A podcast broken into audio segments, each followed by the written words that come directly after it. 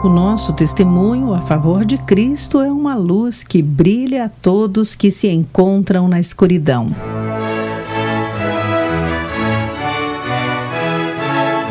Olá, querido amigo do Pão Diário, seja bem-vindo à nossa meditação do dia. Hoje vou ler o texto de Julie Ackerman Link com o título Luzes de Natal. Todos os anos, em dezembro, 13 famílias na vizinhança, perto de onde moramos, montam um deslumbrante espetáculo de 300 mil luzes de Natal.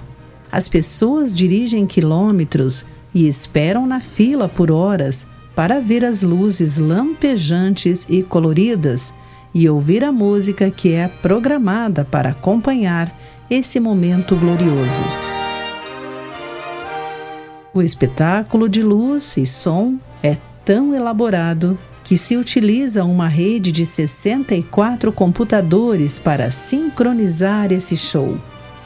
Quando penso nessas luzes natalinas, sou lembrado da luz que faz do Natal uma festa para muitos.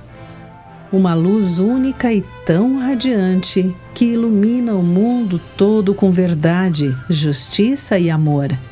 Essa luz é Jesus. Ele é tudo o que o mundo procura e anseia, de acordo com Isaías 9, versículos 2, 6 e 7.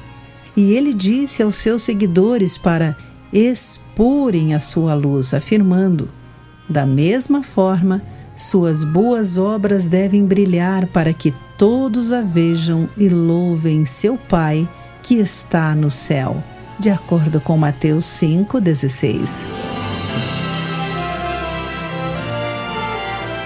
Imagine se os cristãos se empenhassem em resplandecer e sincronizar a luz do amor de Deus, tanto quanto as famílias daquela vizinhança, ao iluminarem a rua com as luzes de Natal.